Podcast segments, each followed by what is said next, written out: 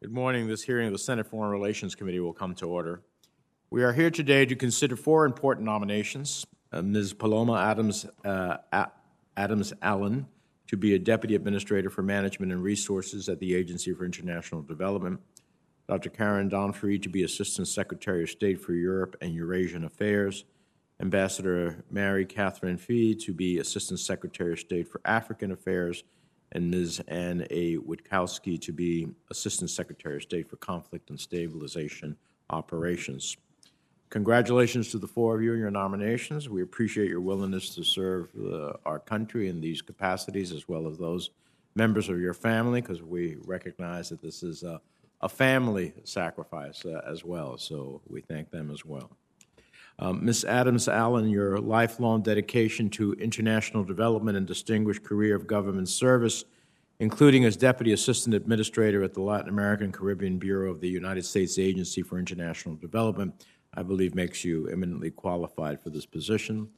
If confirmed, your knowledge and experience as a development professional and your distinguished tenure as the President and CEO of the Inter American Foundation will be needed to, uh, as you take the role of Deputy Administrator for Management and Resources at USAID.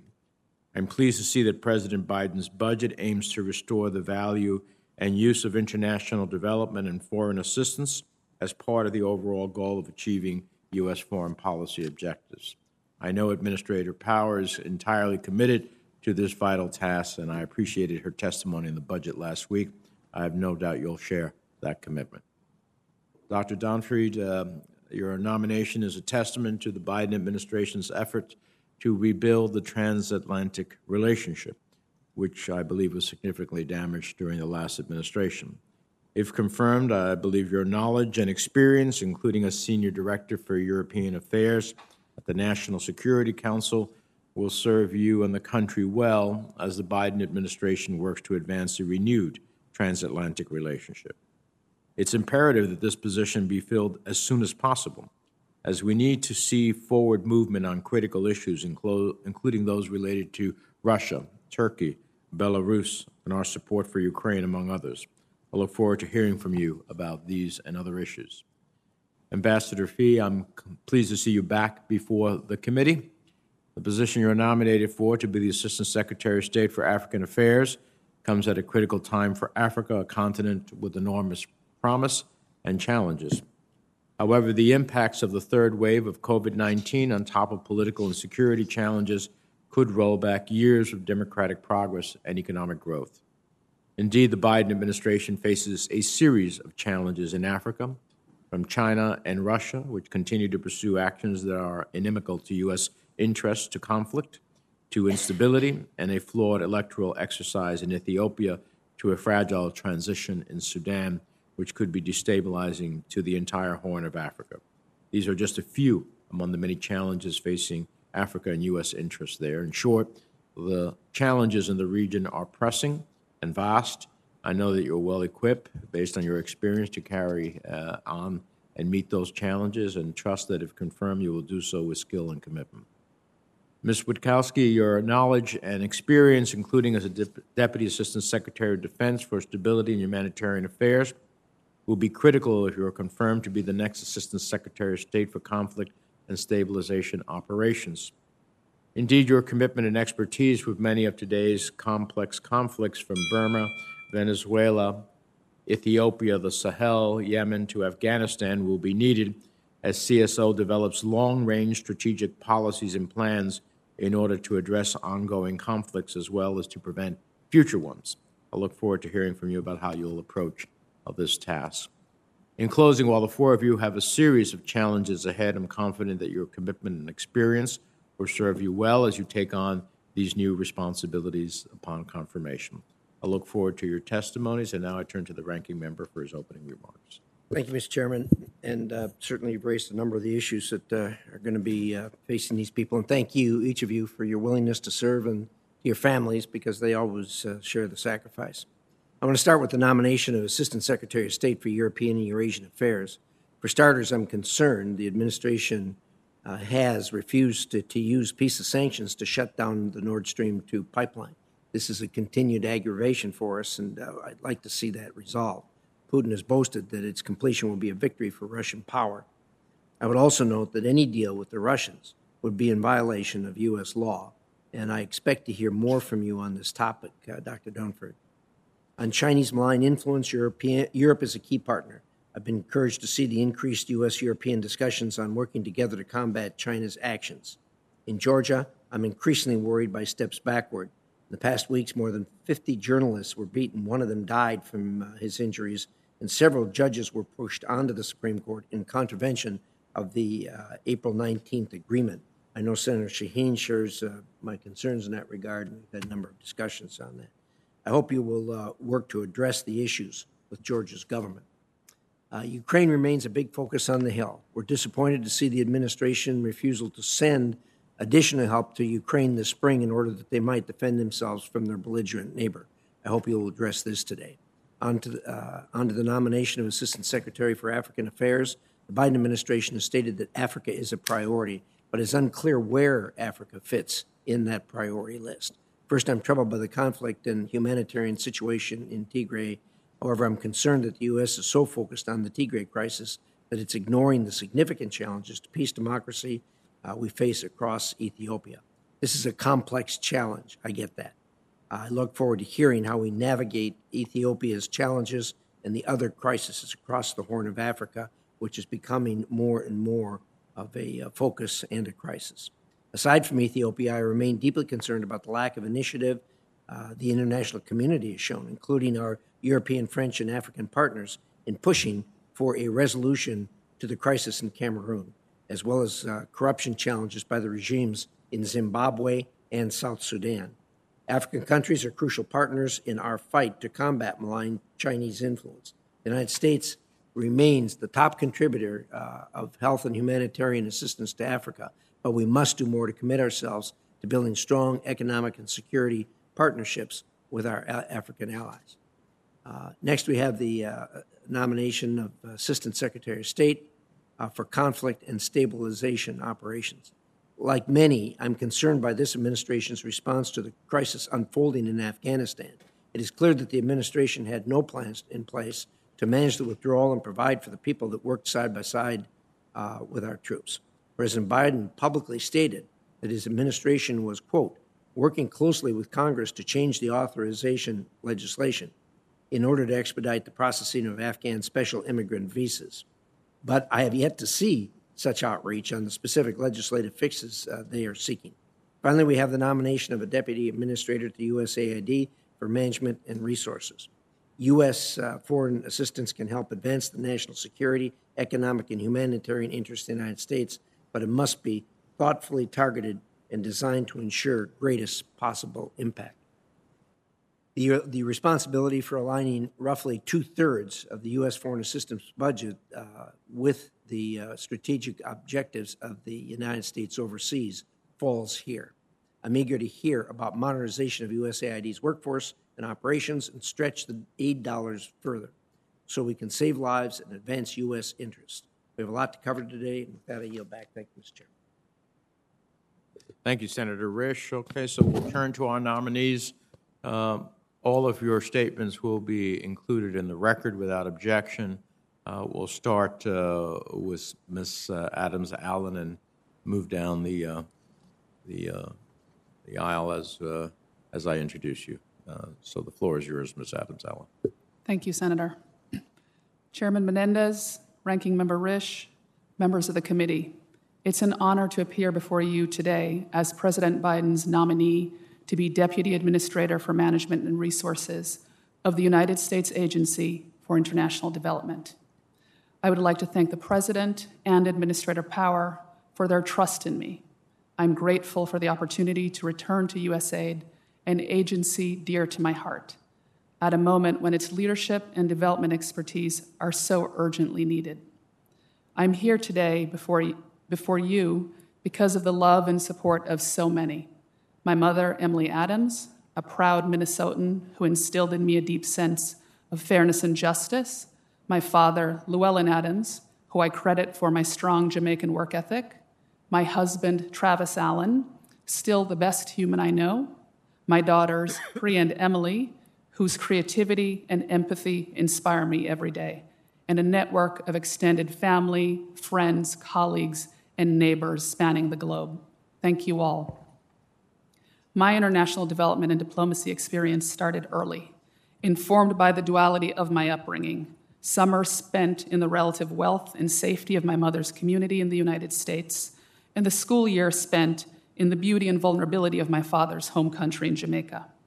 It was in the jarring journey back and forth between these worlds that I settled on what I wanted to do with my life pay forward the incredible privilege I have as an American by working to fuel hope and opportunity in communities like the one that helped raise me.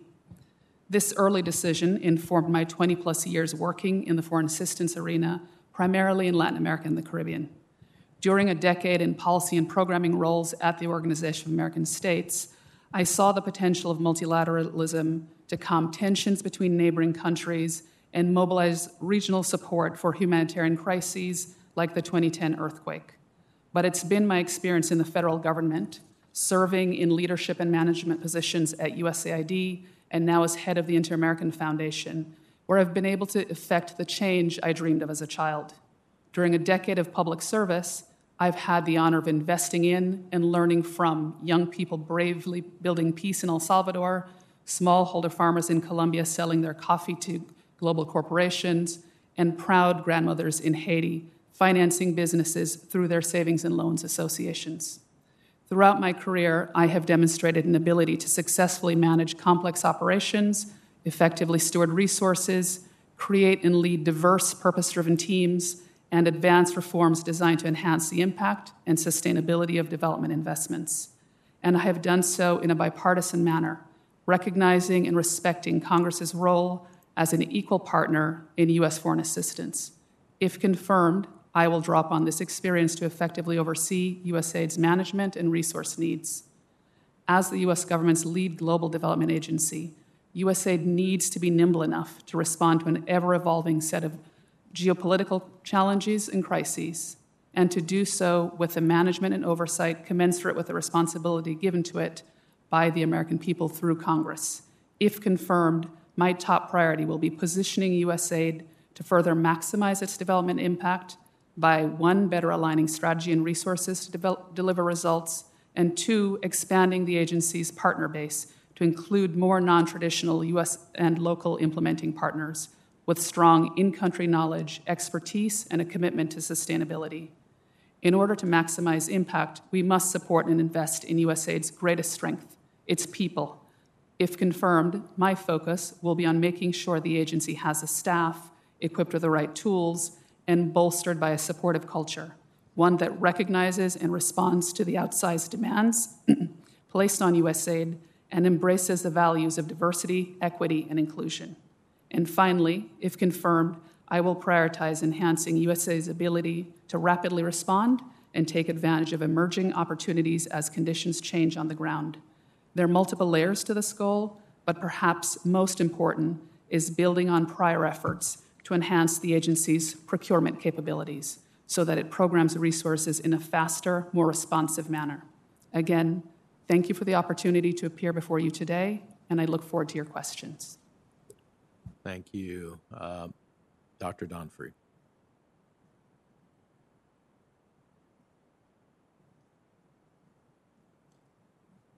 Chairman Menendez, Ranking Member Risch, members of the committee, thank you for this opportunity to appear before you today. I have long valued my bipartisan collaboration with this committee, dating back to 1991 when I began a decade of work on Europe at the Congressional Research Service. If confirmed, it would be a pleasure to work with you from the State Department on issues I care passionately about and on which the United States is and shall remain a force for good. It is an honor to be nominated by President Biden to serve under Secretary Blinken as the Assistant Secretary of State for European and Eurasian Affairs. If confirmed, I will work enthusiastically to serve the American people and advance the interests of the United States, to reinvigorate our alliances and partnerships, to strengthen democracy in Europe and Eurasia, and to address the challenges we face around the world. My greatest support, if confirmed for this position, will come from my husband, Alan Unterreiner, our daughter Hannah, and our son Michael. They are an endless source of love and inspiration. Although born in New York City, I spent my early childhood in Heidelberg, where my father, a theologian, did his doctoral work, and my mother worked as a nurse at U.S. Army headquarters.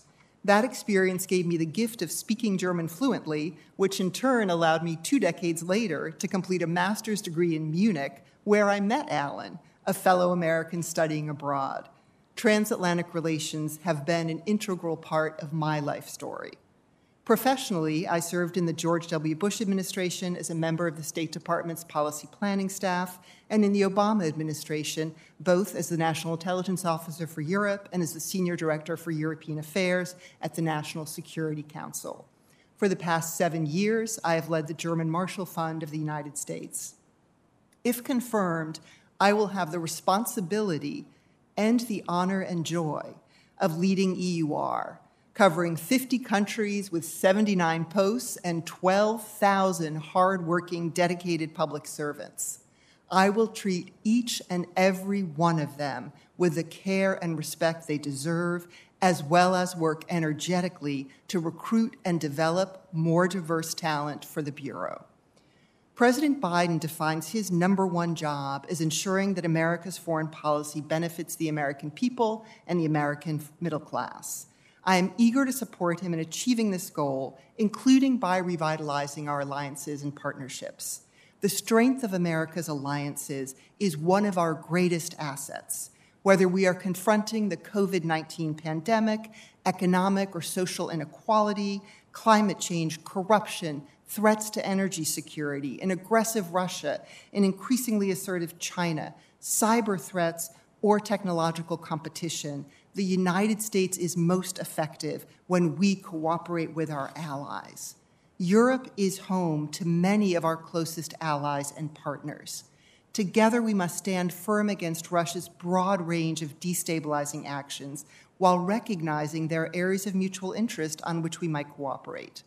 Allies and partners must work together to blunt the Kremlin's attempts to undermine democracies and democratic institutions. We must confront Russian aggression against its neighbors by standing with the people of Ukraine, Georgia, and Belarus, and we must stand up for universal human rights, including in Russia. The Kremlin's persecution of political opponents, such as Alexei Navalny, remains deeply disturbing. Additionally, we must work with our allies to counter an assertive China in the political, diplomatic, economic, military, and technological domains how we manage our relationship with China is the biggest geopolitical test of the 21st century. We must work to preserve the free and open, rules based order we built together with our allies seven decades ago in the wake of World War II. The Marshall Plan remains one of the most compelling examples of the United States exercising enlightened leadership. But 2021 is not 1947 we must modernize our alliances to meet new challenges. Secretary Blinken has made clear that while we applaud the significant progress many NATO allies have made in improving defense investments, we need to do more. The common threats we face demand it. Allies share values and interests, but we will not always agree. To manage those differences requires trust. If confirmed, I will work to deepen that trust to achieve policy successes that advance U.S. interests. If confirmed, I will seek to deepen cooperation between EUR and this committee to ensure our diplomacy delivers for the American people. I look forward to your questions and thank you for your consideration. Thank you very much, uh, Ambassador Phee. Mr. Chairman, Ranking Member Risch, distinguished members of this committee. I am honored to be President Biden's nominee for the post of Assistant Secretary for African Affairs and grateful to the President and Secretary Blinken for their confidence. I began my career as a public servant in these halls in the office of Senator Pat Moynihan. Senator Moynihan kept only two documents on his desk the U.S. Constitution and the UN Charter. He inspired my career in the Foreign Service and taught me an abiding respect for this institution and this committee. My career in foreign policy began in Nairobi, Kenya, at the United Nations Environment Program. In Kenya, I was introduced to the talent and generosity of the African people. Kenyan politics were also my first exposure to the enduring challenges of governance, security, and sustainable development. Applying U.S. diplomacy to effectively meet such challenges has been the dominant theme of my career. I thank this committee for its bipartisan recognition of the growing political, economic, and cultural power of the diverse countries in sub Saharan Africa. It is up to the State Department to translate this recognition into respectful partnerships that advance our shared interests, values, and aspirations. If confirmed, I will work to support President Biden's agenda to expand the quantity and quality of our engagement with African governments, institutions such as the African Union, and critically, African publics. To stand up to the threat of autocracy, the President has charged us with demonstrating that democracy is the best system to meet the challenges of our interconnected world. Africans agree and are raising their voices to set new destinies for their countries, as we see in Nigeria. The bravery of the Sudanese people in demanding a civilian led government is another extraordinary example.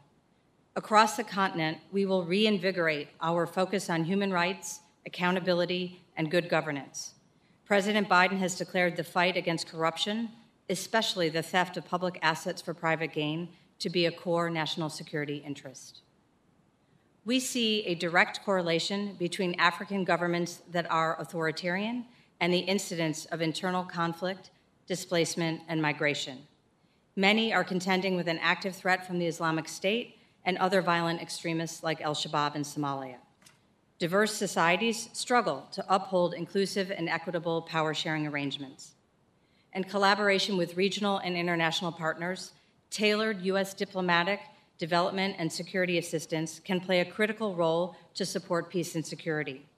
This imperative is driving our current intensive effort to urge all parties to the conflict in Ethiopia to implement an immediate and unconditional ceasefire to put a halt to atrocities against civilians. Climate change also threatens stability.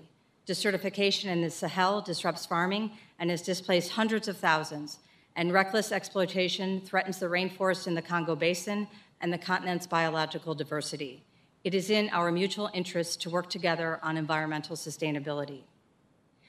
Africa is the fastest growing and the youngest continent. By 2050, one in four persons in the world will be African. Workforce development and job creation will be necessary to tap the ambitions of the youth bulge. We are committed to expanding two way trade and investment and to advancing the regional goals of the African Continental Free Trade Area. Among other strengths, the U.S. private sector offers innovative American options for green energy and digital economies, as well as a commitment to social responsibility. All these priorities are now threatened by the devastating human toll of COVID 19. Consistent with America's generous tradition of investment in Africa's health systems, exemplified by the landmark PEPFAR program, the White House has just announced the donation of 25 million COVID 19 vaccines for Africa. The Development Finance Corporation is also investing in vaccine production in South Africa and Senegal. Mindful of the challenges at home and humble about the challenges in Africa, our best asset will be a dynamic and affirmative U.S. policy agenda that enlists African partners in building free market democracies that offer liberty and prosperity and realize the continent's full potential. Chairman Menendez, Ranking Member Risch, with the Strategic Competition Act, you have given us our marching orders and new tools. If confirmed, I will commit that U.S. embassies in sub Saharan Africa will act to confront the Chinese challenge to the international rules based order. Finally, and not least, if confirmed, I promise to be a champion of the people of the State Department's Africa Bureau to unleash their full potential with a vigorous commitment to diversity and inclusion and to cultivate the special esprit de corps that has traditionally defined the Bureau. Thank you. Thank you, uh, Ms. Kowski.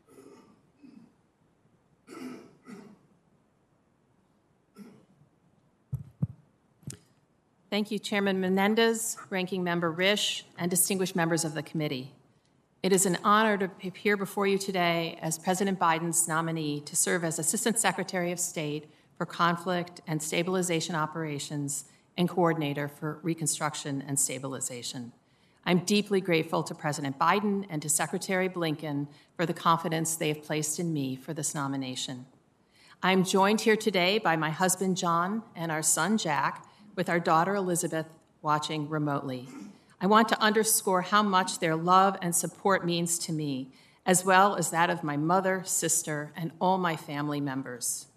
Growing up in the Midwest, I am grateful my parents modeled for me the values of public service. My father served in the Army Corps of Engineers in World War II and as the first chairman of the Illinois State Board of Education, while my mother volunteered for many civic organizations. I have by now had the opportunity to serve in the executive branch across four administrations within the Department of Defense, the Department of State, and on the White House National Security Council staff. While I have held positions outside government as well, there has been no greater privilege than to serve alongside the talented and dedicated men and women of the national security community in the civil service, foreign service, the military services, law enforcement, and intelligence. Throughout, I have learned the critical importance of effectively using all U.S. national security tools, including diplomacy, development, and defense, to support U.S. policy priorities and advance U.S. interests and values.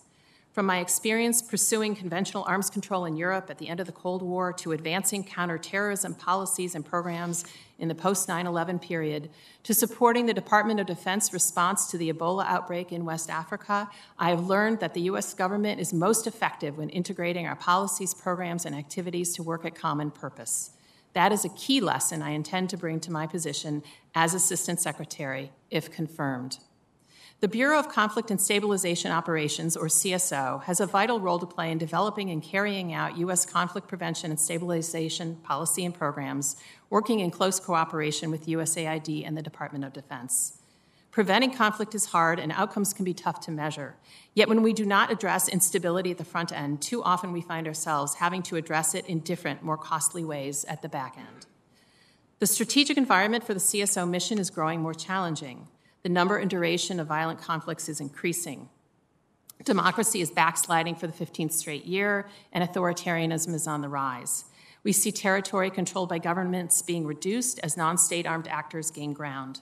The COVID 19 pandemic has taken a toll on populations globally. The displacement of people is at a recorded high. Climate change, corruption, gender inequality, and the rapid spread of disinformation pose additional underlying challenges. Therefore, if confirmed, I will place priority on strengthening the Bureau's contributions to the U.S. government's effectiveness in meeting these challenges. Policies and best practices should be regularly adapted, drawing from lessons learned. We will deepen and renew U.S. partnerships on these issues, bilaterally and with multilateral organizations, to advance common objectives. And we must work collaboratively with civil society. If confirmed, I look forward to working closely with the members of this committee including those who have been instrumental in providing new tools to break the costly cycle of conflict.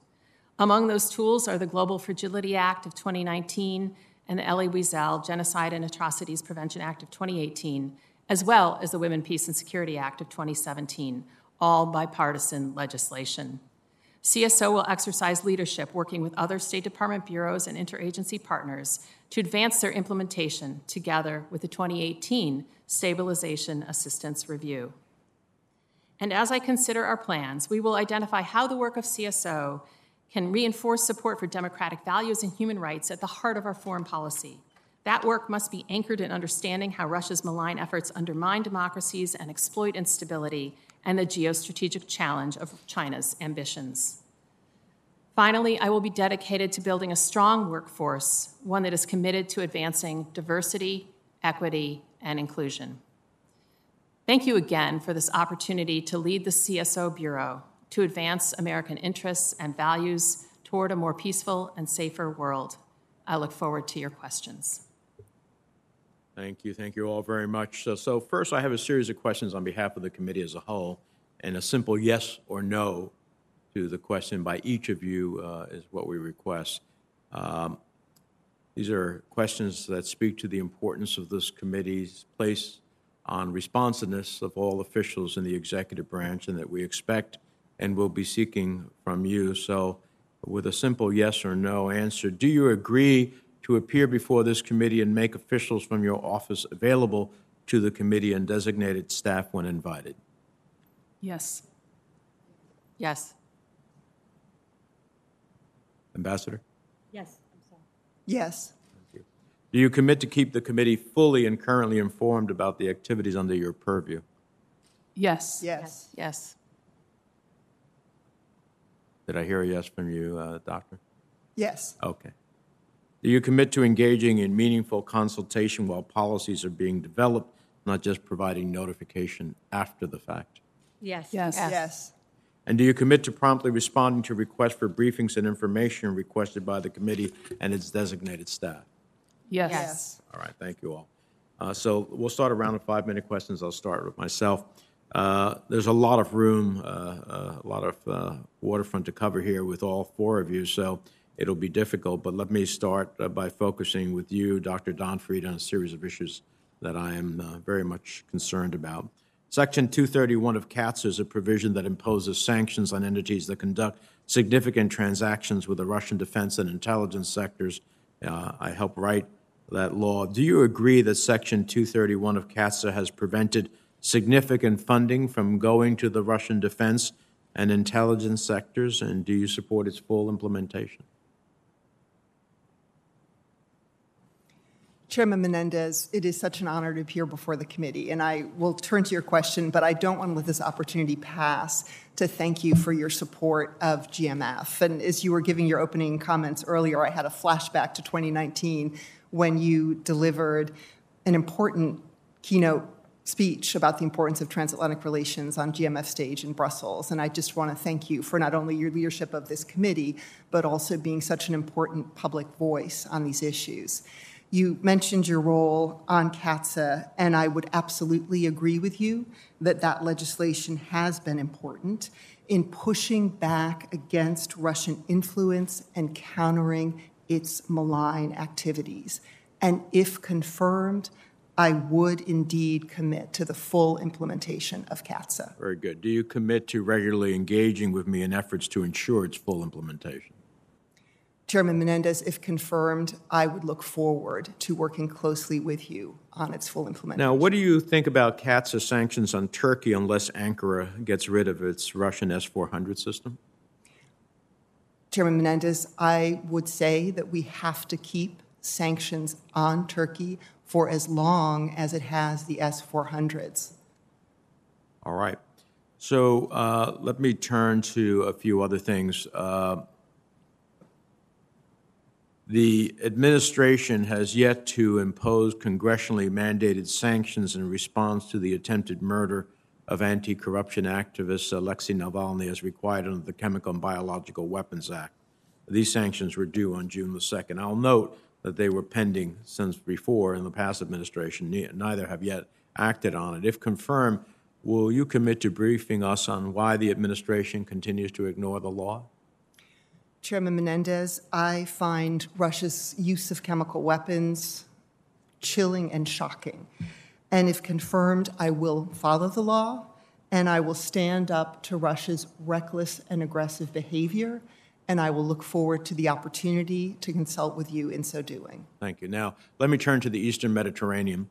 Uh, this is an increasingly important, uh, I think, uh, part of the world. We passed the Eastern Mediterranean Security and Partnership Act um, which I think uh, enhanced our relationships with critical countries in the region Greece, Cyprus, Israel, to mention some, uh, and creating a new paradigm in the Eastern Mediterranean on both energy and security. Uh, but we, we wake up today uh, to see uh, a statement uh, by President Erdogan of Turkey with reference to Cyprus uh, saying that peace talks on the future of ethnically divided Cyprus can take place only between two states. Only between two states. Now, this is in violation of UN Security Council resolutions, of Security Council Resolution 550, that called upon members to not recognize uh, the, the government in the north, that calls for Varosha to come under UN administration, and that considers any attempt to resettle Varosha by other than its inhabitants to be inadmissible. And it further violates resolution, UN Resolution 789 that called for a significant reduction in foreign troops, that called for UN peacekeepers to be deployed to Varosha, uh, and called for a recommitment to the peace process. Erdogan is violating all of the UN Security Council resolutions. He is in the north of Cyprus today, instigating uh, and creating a challenge to a country that is part of the European Union.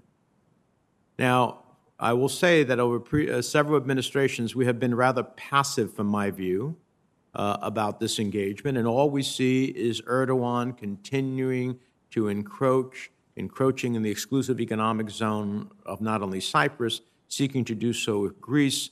Uh, it has uh, played a, in my view, a nefarious role in a variety of things uh, in the region, and unless we take an assertive role and push back, we are going to find ourselves with a significant challenge.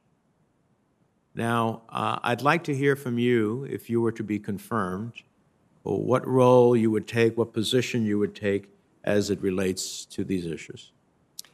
Chairman Menendez, thank you for your engagement on the Eastern Med. It's made a real difference. And I have been following the breaking news from Cyprus as I entered this hearing room.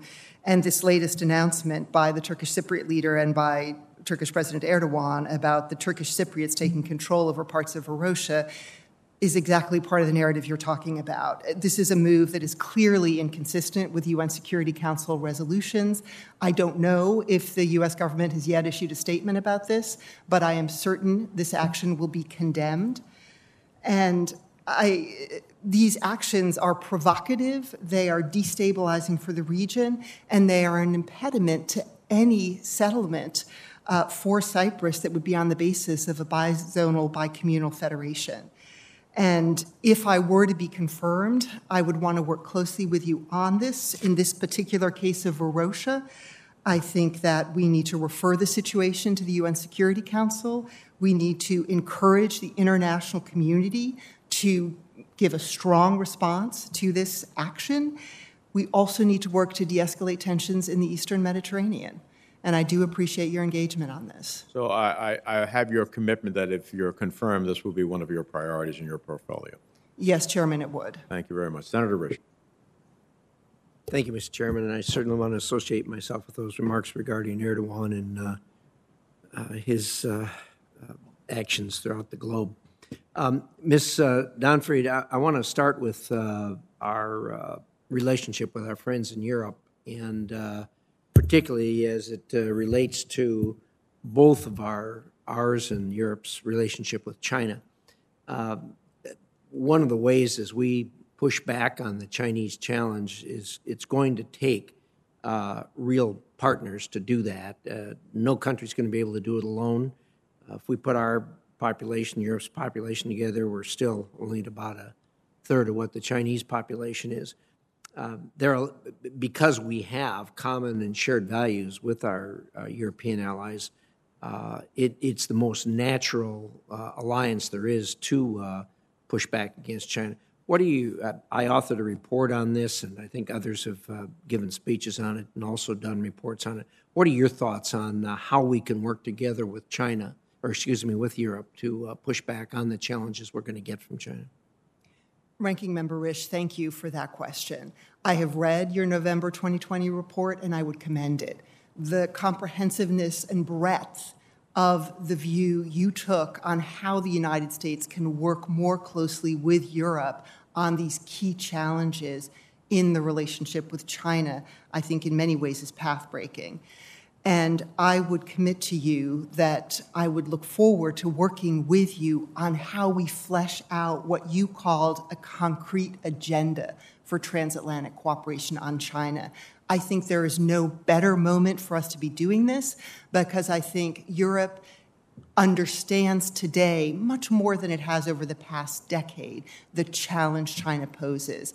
And when President Biden made the trip to Europe last uh, just last month, and at the G7, at the NATO summit, at the US EU summit, we saw this commitment on the part of our allies to work with us on the agenda. I think that we can put US diplomatic muscle to good effect here. Thank you. Well, I appreciate that, and I think uh, we've all got to commit ourselves to uh, getting China to comply with international norms and uh, rule of law and enforcement of rule of law. And if we don't, uh, it's going to be a long 21st century for all of us uh, if we don't uh, if we don't do that. Let's turn to Georgia for a minute. Um, myself and other members of this committee have been disappointed in uh, what's been happening in Georgia. Uh, Senator Shaheen and I were there when they had their elections in October 2012, which we thought was a new dawn and a, and a new beginning. And uh, uh, after that, uh, we've been regularly disappointed uh, as, as to what happens there. And they, they come to Washington, D.C. all the time, the different parties, and each of them tries to uh, uh, try to engage us and get us to take sides in their in their political maneuvering, which which every country does, uh, and we keep telling them that uh, they've got to resolve this themselves. We're not going to take sides in this, um, but um, they're not making much progress. What you know, it's it, you you get to a point where you wonder uh, whether or not it isn't time to just reevaluate where you are with this. What What are your thoughts on on Georgia? Thank you, Ranking Member Risch. And I'm grateful to you and Senator Shaheen for that trip that you made. And I also would point to the CODEL that Senator Shaheen, Senator Portman took to Georgia quite recently. And I think that broad bipartisan engagement is critical in the relationship. If confirmed, I would continue to push for the full and prompt implementation of the agreement that was signed on April 19 and urge all parties in Georgia to support that agreement. And I cannot underscore enough how important electoral reform and judicial reform is for Georgia. As you well know, Georgia has made substantial strides to strengthen its democracy but it has much more distance to travel. And I will press for them to cover that distance. At the same time, I would reaffirm U.S. support for Georgia's territorial integrity and sovereignty and continue to support for Georgia's integration in the Euro Atlantic community, which is tied to the strength of Georgia's democracy and I would look forward to working with you on these issues. Well, thank you. I certainly appreciate those thoughts. My time's up. Thank you, Mr. Chairman. Senator Coons. Uh, thank you, Chairman Menendez, uh, Ranking Member Risch, and thank you to our nominees today, and particularly to your families uh, who have supported you in your careers in foreign services so far. Uh, Dr. Donfried, if I might, um, I just I want to associate myself with the concerns raised by the chairman about um, Turkey's um, nefarious role both in Cyprus and in the region, and my concerns about that. We'll have a hearing about Turkey, I believe, uh, tomorrow, where we'll explore that more thoroughly. Um, and uh, the ranking member raised concerns about China that I might well have just echoed, but I'd like to ask you specifically about the path forward in U.S. German relations. President Biden just welcomed uh, Chancellor Merkel to the White House. Um, we've long enjoyed a close and positive relationship. There are upcoming elections. I think Germany is one of the central um, powers in all of Europe, one of our core allies, one of the most important nations in the world in terms of sharing our values and uh, an economy built on advanced manufacturing. What do you see as the future of U.S. German relations, and how does our work with them in Europe around um, collective security um, and in the rest of the world in terms of pushing back on China um, have positive and negative aspects? How do you intend to navigate all this? Senator Coons, thank you very much for that question. And I remember being at a side event at the Munich Security Conference with you mm-hmm. uh, in Germany, and I am mindful of how very knowledgeable you are about these issues as well. As you know, Germany is a critical partner and ally of the United States. It is, of course, the largest and wealthiest member of the European Union. And we just saw Chancellor Merkel visit President Biden last week, where the discussion based on the press conference seemed to cover many of the issues you just referred to. There is an election in Germany on September 26th. So, as we saw last week, in many ways, this was a farewell visit by Angela Merkel as chancellor after 16 years in office. So we are all expecting change in this relationship. It may well be that her party, the center right party, maintains the chancellery, but the coalition is likely to look different. And that will matter for German policy, particularly with regard to countries like China and Russia, where if you had the Greens in coalition, I think you would see a greater sensitivity to the human rights violations that we see those countries make. So I think it's an exciting moment for the relationship with Germany. While on the one hand we can celebrate what has been, I think there will be opportunities for the US government to forge and deepen cooperation on issues like China. Thank, Thank you. And I'm looking forward, hopefully, to participating in the Munich Security Conference again with um, the leadership of this committee and many other colleagues. Ambassador Phee, if I might, uh, great to see you again um, since um, we last visited in uh, Juba in 2017. Uh, congratulations on your nomination. There's uh, so much to discuss across the continent. Let me just bear down on, on a few things quickly, if I might. Um, since my visit to Ethiopia a few months ago, uh, on behalf of our president, the situation in Tigray and the U.S. bilateral relationship with Ethiopia has deteriorated significantly. Um, could you just um, briefly outline your plans to make progress in um, opening up uh, humanitarian relief, uh, making progress towards a ceasefire, and then, God willing, peace uh, and some reconciliation in Tigray, um, and what you think might be the path uh, towards accountability for those who've committed human rights violations uh, and for possibly rebuilding the U.S. Ethiopia relationship on the other side of this, if possible. Thank you, Senator, and it's an honor and a privilege for me to see you again uh, in this environment.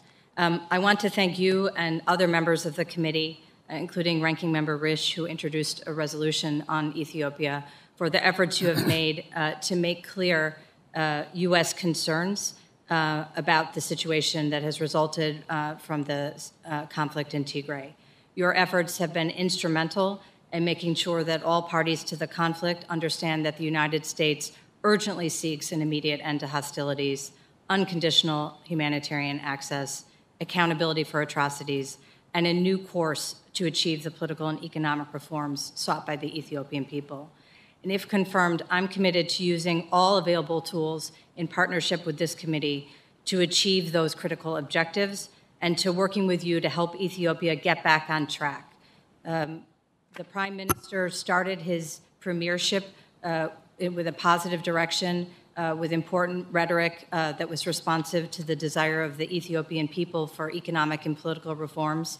That uh, initial positive start has gone badly off track, uh, and it's in our interest to uh, work across the political spectrum in Ethiopia to get it back on track, both for the immediate concern for the human, uh, civilians who are suffering, uh, but also so that Ethiopia can regain its leadership role in the Horn. Thank, Thank you. you. Um, thank you, Ambassador. And Mr. Chairman, could I continue or should I? I have a number of additional questions. I didn't know if you're doing a second round or not. Or... Did you say you have 100 additional questions? A few. A oh, very a few. A very few. Because I have at least 100. So uh, uh, actually, maybe two. you're happy to let you go on for a little. Thank you, Mr. Chairman, for your forbearance. Um, if I might, uh, Ms. Witkowsky, um, the Global Fragility Act is a, a I think, promising new tool. Um, there are many areas of fragility. Um, Ambassador Phee and I might have gone on at greater length if we had the opportunity about the Sahel and about Mozambique and other places where um, there are significant conflicts. The CSO Bureau has an important role to play in the implementation of the Global Fragility Act that Senator Graham and I wrote and uh, was signed into law last uh, December. And it, it, tries to come up with um, strategies that will prevent instability. Can you just briefly share uh, your vision for how you will employ this new tool?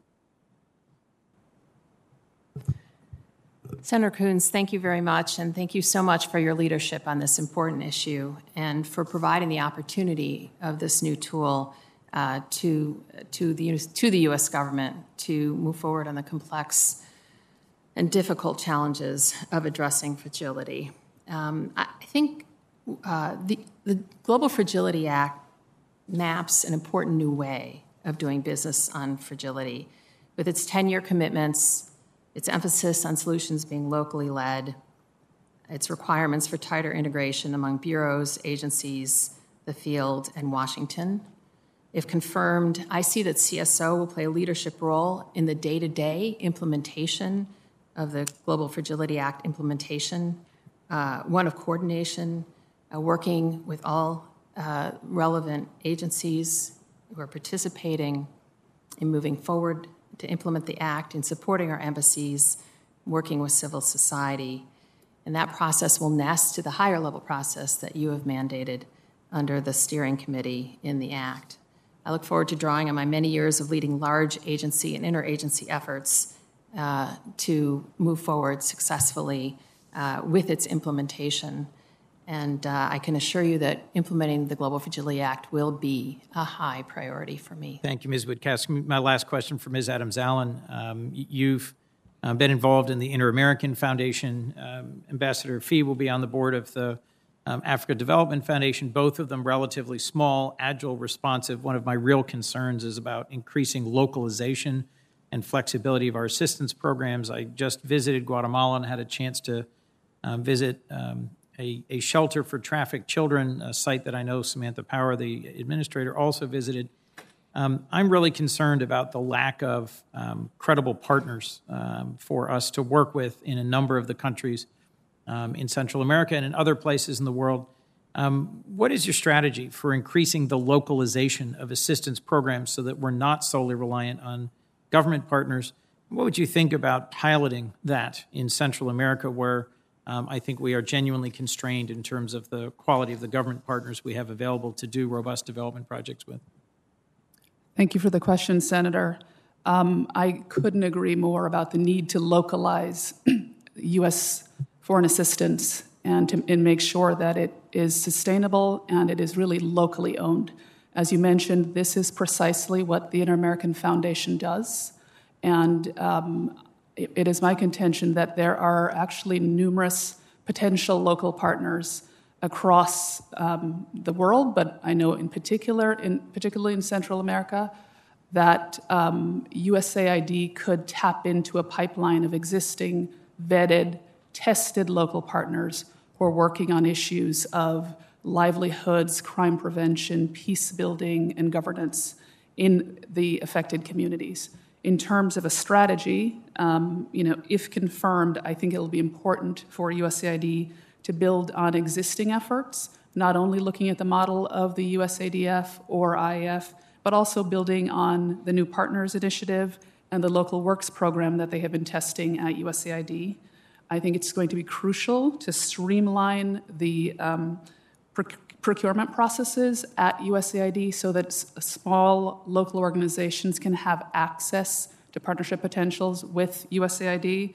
Third, I think it's going to be crucial to strengthen the capabilities within USAID, in particular the tech- technical staff and the contracting staff, who are the ones who are going to need to support local organizations. Thank you very much. Thank you to the panel. Thank you for your forbearance, Mr. Chair. Senator Van Hollen. Uh, thank you, uh, Mr. Chairman, Ranking Member Risch. Uh, congratulations to all of you on your nominations. Uh, Dr. Donfried, um, it's good to see you. It's good to catch up with you a little bit uh, the other day. you know, one of the key responsibilities, I think, of this portfolio you have will be to work with our European partners to counter China's use of unfair, unfair economic uh, policies uh, and trade policies uh, to establish a set of agreed upon rules of the road. Um, and I know that's going to be part of what you're, you're focused on. Uh, I want to also associate myself with the comments the chairman made regarding CAATSA uh, and the importance of fully enforcing CAATSA and making sure that, you know, Turkey continues to see those sanctions applied uh, because of the purchase of the S 400s. Um, I, I, heard in your uh, response to uh, Chairman Menendez uh, a reference to Erdogan's, President Erdogan's visit to Cyprus today, uh, which of course uh, is the anniversary of the illegal Turkish invasion of Cyprus. and he's taking some very provocative steps, including uh, talking about resettling parts of uh, Varosha, uh, which would be a gross violation of numerous uh, United Nations security resolutions and U.S. Uh, policy statements um, with respect to not changing the status quo except for through a negotiated uh, settlement. Um, Senator Menendez and I, and Senator Rubio and others sent a letter to President Biden last week on this issue. Um, it has now come to pass. So, in addition to uh, just making strong statements condemning the action, I, I think it is important that we work with our uh, European allies in the EU uh, to look at other sanctions uh, that can be imposed for the violation of uh, law here, rule of law. Uh, President Biden has sort of recentered U.S. policy on rule of law. So, do you agree that um, it's important to stand firm uh, together with our partners in the EU on this violation? Senator Van Hollen, thank you for taking the time last week to meet with me. I appreciated that. And to your question, yes, I do agree we should work closely with the European Union with our European allies on how we push back against this. I think we'll be stronger for doing so. And I also look forward to working closely with you and with the chairman, if confirmed, on these critical issues around stability and peace in the Eastern Mediterranean. I appreciate that. We're going to be having a hearing. I know that the chairman's organized a hearing tomorrow on, on Turkey specifically, so we'll have a greater chance to talk about that. But uh, we just see this series of very provocative moves. Um, in Cyprus and the Eastern Mediterranean, also walking away from the parameters of a, a bizonal federation that had defined the, the talks uh, for um, peace in Cyprus. Um, Ambassador Phee, um, if I could, uh, you have a huge portfolio. Look forward to working with you on all the issues, including trying to really increase U.S. Um, uh, investment in Africa. My question relates specifically to Sudan. Senator Coons and I visited Sudan, I think, back in May now. Um, and Sudan, of course, is one of those countries where, in a world where we see retrenchment and people moving in the wrong direction on issues of democracy and rule of law, Sudan's a bright spot. And I, I know you agree that we should do everything we can to support their transition from dictatorship to democracy. Um, at the end of June, uh, Prime Minister Hamdok made, gave a very important speech. Um, and one of the things he focused on was the importance, the urgent importance of consolidating the military, which consists, as you know, of uh, various militia, including the RSF, under a unified uh, command, and that command be under civilian control the U.S. continues to have a law in place based on the Bashir, Bashir government coup decades ago that limits our ability to engage with the armed forces through security assistance. Uh, would you agree that we should look at ways of changing that, given the fact that we now have seen a peaceful revolution and where the United States could play, I think, a constructive role, carefully, but a constructive role in helping uh, Sudan uh, integrate and consolidate its uh, military under unified command under civilian control. Senator, it's an honor and pleasure to see you again, and I thank you for your leadership of the Africa Subcommittee, and I thank you for your efforts, such as the recent trip uh, that you took with Senator Coons. Uh, you've perfectly captured, I think, this critical moment in the Sudanese transition.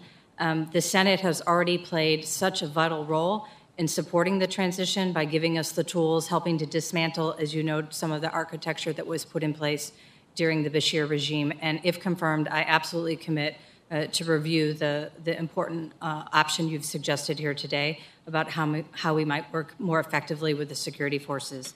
Um, in tandem with the Prime Minister's announcement, there were also statements made by the military leadership about the importance of working together so there are real opportunities for us to continue to support this very critical transition, which will have such a transformative impact on the continent. Thank you. Well, thank you. I look forward to working with you. And uh, while it's taken a long time, I know AID is um, finally finalizing uh, its uh, $700 million commitment. So the committee looks forward to working with you as uh, that moves forward as well. Thank, thank you, Mr. Chair.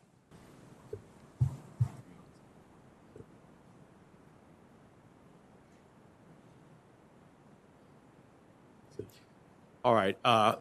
There are presently no other members uh, seeking recognition, but there are some members on their one member on their way here. So I, I have a few extra questions, so I'm just going to pursue them now.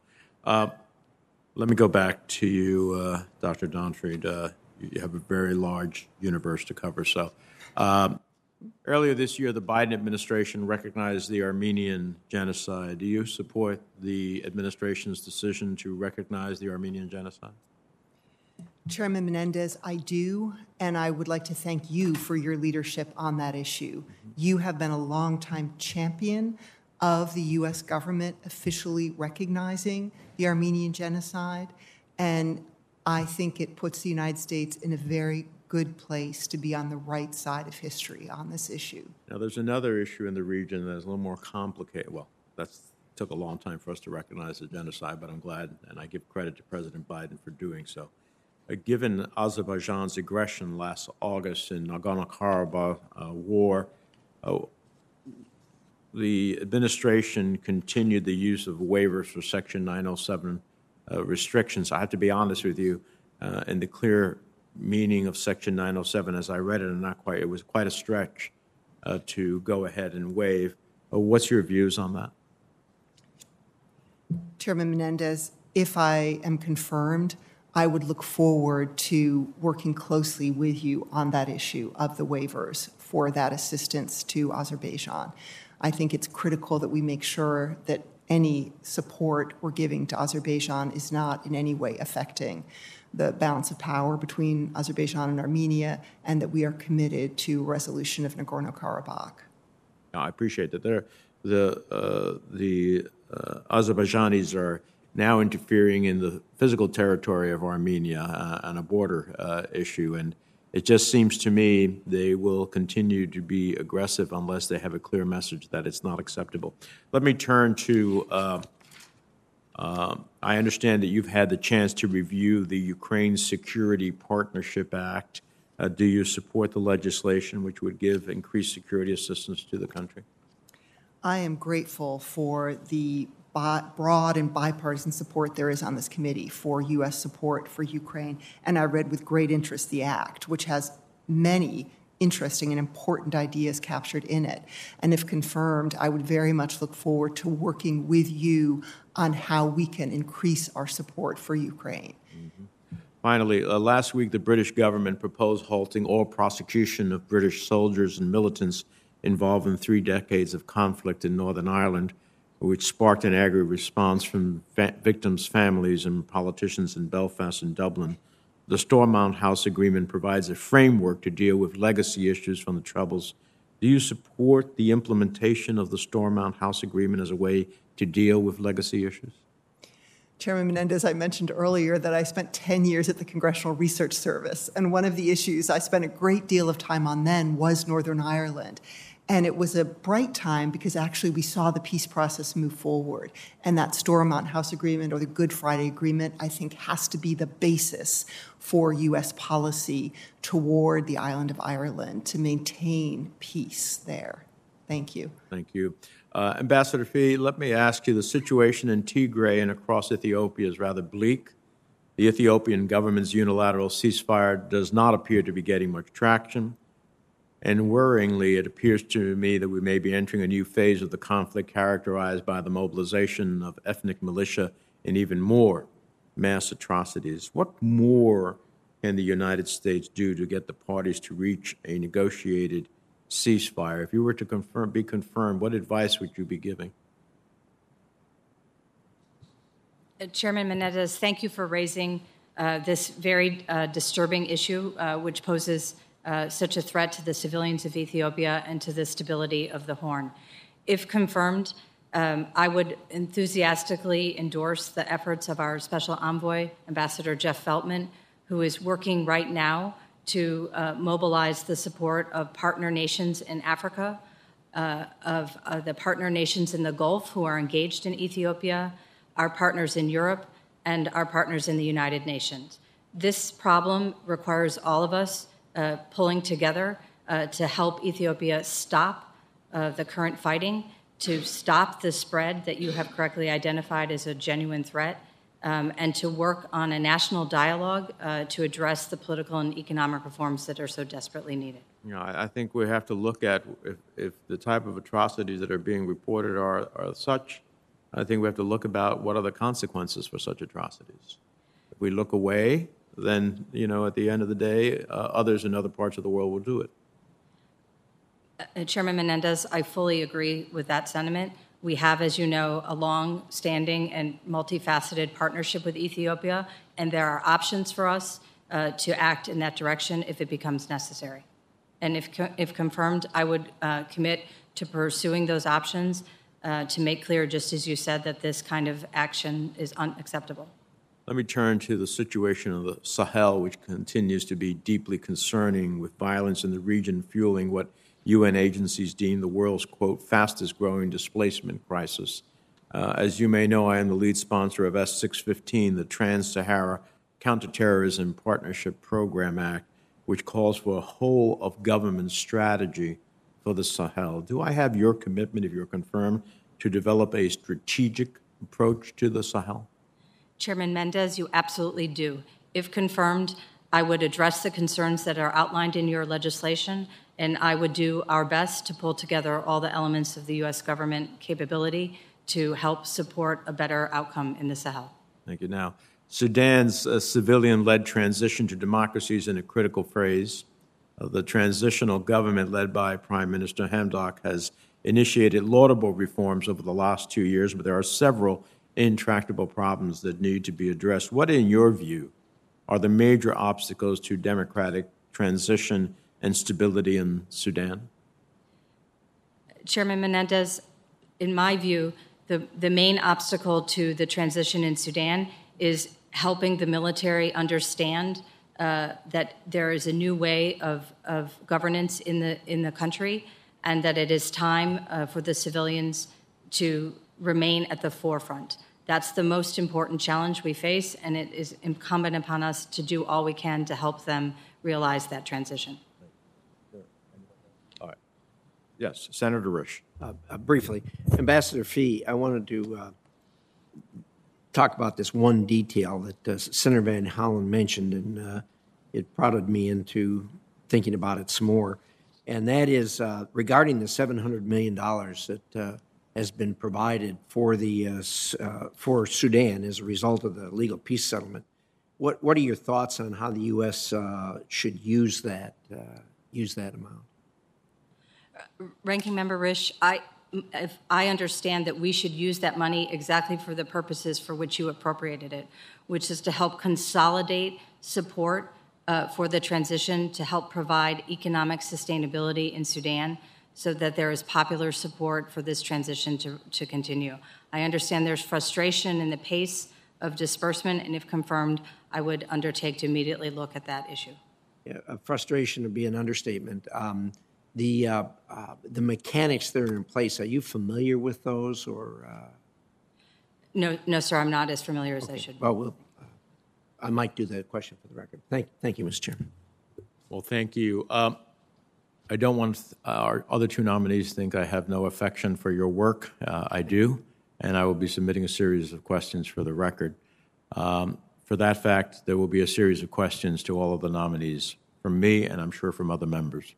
Uh, I would urge you to answer them fully uh, and expeditiously so that the committee can consider your nominations at a business meeting.